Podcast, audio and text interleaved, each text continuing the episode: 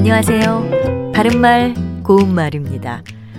뉴스에서 제재라는 표현을 종종 들을 수 있습니다. 최근에는 우크라이나와 러시아의 위기 상황 속에서 많은 나라가 러시아에 대한 경제 금융 제재를 가하기로 했지요.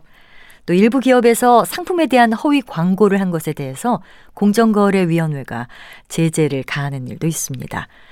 제재라는 것은 일정한 규칙이나 관습의 위반에 대해서 제한하거나 금지함 또는 그런 조치를 뜻하기도 하고 법률상으로 보면 법이나 규정을 어겼을 때 국가가 처벌이나 금지 따위를 행함 또는 그런 일을 뜻하기도 합니다.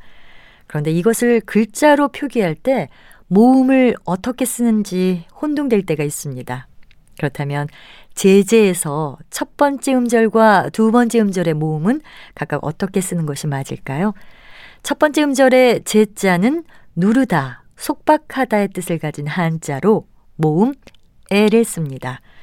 보통 일정한 한도를 정하거나 그 한도를 넘지 못하게 막는 것을 제한이라고 하지요.